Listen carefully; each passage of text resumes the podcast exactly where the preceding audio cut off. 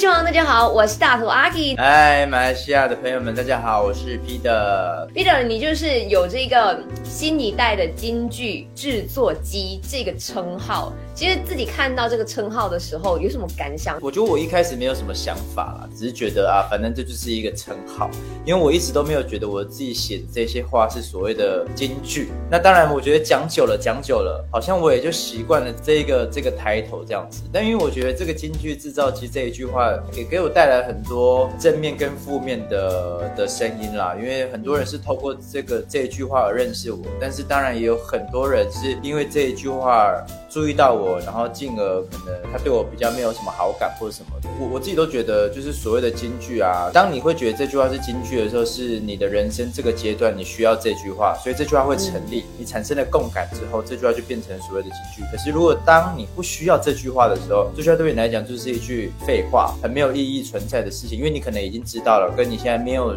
没有这个需求。对对，可是你就是常常打中了很多人，所以你很值得拿到这个金句制造机你的这个称。号，OK，那因为彼得你就是一个很热爱、很热爱生命，然后很热爱探索这个世界。讲真真的，你有没有曾经对于这份热爱有减少过？没有，就我我我还是到现在还是很热爱。我就是一个好奇宝宝，我对所有。超过我框架的、我想象的、我温层的事情，我都很好奇，想要去做。不管是在我个人经验的探索中，或是在我的工作上面，我觉得我都一直是很好奇。我是一个可以去接纳各种不同声音跟不同样子的事物的人。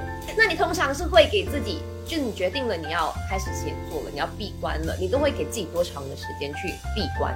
哇，很不一定哎，我觉得看我写这一本书的状态。现在这一本书，你的不快乐是花了还自己打书。你的不快乐是花了太多时间在乎不在乎你的人，还是这一本书呢？我大概花了两两两个月吗？就是闭关，就是真的是很完整的，就是断断续续加起来大概两个月，六十天。所以你在写那个你不快乐的时候是要用六十天，是因为怎么样呢？我觉得一方面是工作很忙啦，然后一方面是因为我其实这一本书《你的不快乐》这一本，最主要是。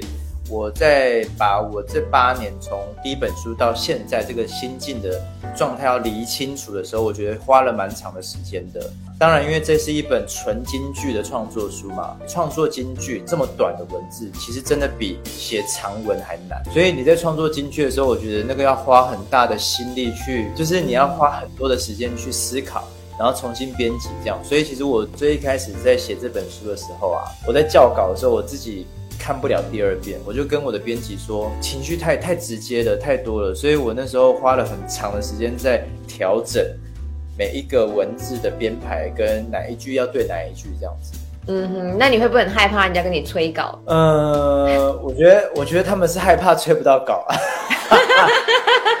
你会骂回他们吗？我不会，可是我会用一种冷暴力。我觉得大家也不是明明着催我稿了，可能就会暗示说，呃，我们可能要调整一下那个出版时间哦，因为这样算一算的话，可能还剩几天这样。我就想，因为我觉得他们在暗示我，我就说，我觉得做一本书重要不是赶，我说重要是品质。我要么就把这本书做好，明年再出也没关系。我直接开始讲这种话，然后大家说没关系，你先好好写书，我们这个后面再聊。所以他们要照顾好那个整个进进度，然后又要照顾好你的心情。对，我觉得要照顾好我的心情。对，是，你你可能就真的是一爆发之后就真的不写了。不会啦，还是会写。我就是很爱讲，我觉得如果与其赶着把它做完，那不如我们好好把它做完。我跟出版社也达到这个共识啊，就是大家都觉得对。其实所有的读者拿到书的时候都是可以感觉到的。是是是，所有的等待是值得的。对，那你的行程这么的满啦，讲真真的，我这时候有一点小八卦的，我每次在想说，其实作家们会不会也会去想说，哎，今天谁上榜了，然后我也要去看看他的书写的怎么样？哎，哎喂喂，是出版社吗？我可能不能上喽。我会看的，我会看，我就是会看啊，我就是看现在谁是在榜上。我以前会看榜，我觉得主要是我还是想要了解说，哎，呃，假如说最近，假如今年大家对于什么样子的话题比较有共鸣？你观察排行榜，这是一个认识出版生态很重要的一个环节。这不是只是单纯个人的那种得失性的问题，当然也是有一部分是这个，但我觉得还有很大一部分是，我觉得如果你今天想要在这个出版行业走久一点，其实你本来就要全盘的去了解，就是这整个行业到底发生什么事，就跟做 fashion 一样，我都会提醒我自己，看完了就是看完了，不要影响自己的脚步。我觉得这个比较重要。我我以前我真的会常常跟出版社说，我真的没有 care 排行榜，但我这两年是有了，因为你的成绩都一直很好啊，这也是一个原因啦。喂，没有啦，我很诚实的。我觉得没有，就是去了解嘛。可是了解不做任何的批判，然后就是继续的走自己的脚步，这是我觉得说很难得的事情。但我不太会随便批判别人的作品啊，因为我自己不喜欢别人这样对我做的时候，我当然也会有一些感受嘛。所以我基本上我我没有看过的书，我不会随便讲好还是不好或者什么。OK，那因为我知道说你的，你其实蛮蛮疼你的粉丝、你的读者们嘛。那你要不要来分享一件你跟马来西亚宝粉们的小故事，是让你非常印象深刻的？很多，但我我我随便讲一个好了，就是这个我遇过两三次，前两年嘛，反正那时候疫情前，反正我也是我在马来西亚做一个那个巡回，然后在一个学校演讲的时候，就有两个人就到台上，他们就拿了一本，因为通常不是拿书给我签名嘛，他们就拿了一本很像。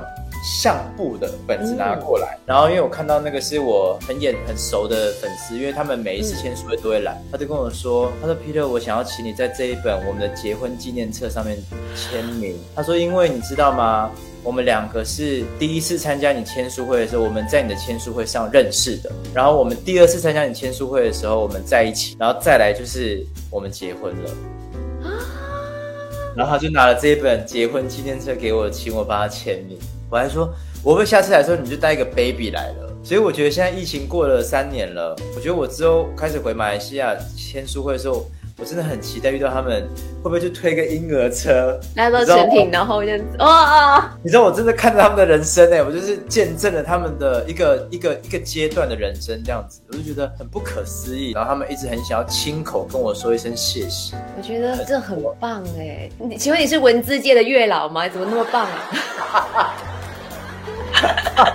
你知道刚刚我在听你讲这个故事的时候，我觉得说好厉害哦！你可以用文字，然后做了这么多好的事情，我突然间头脑里面出了“功德无量”四个字。谢谢各位保佑，继续支持我的新书。你的不快乐，是花了太多时间在乎不在乎你的任何事。好，非常的谢谢今天 Peter 接受我们麦饭人气王的访问，谢谢你。耶。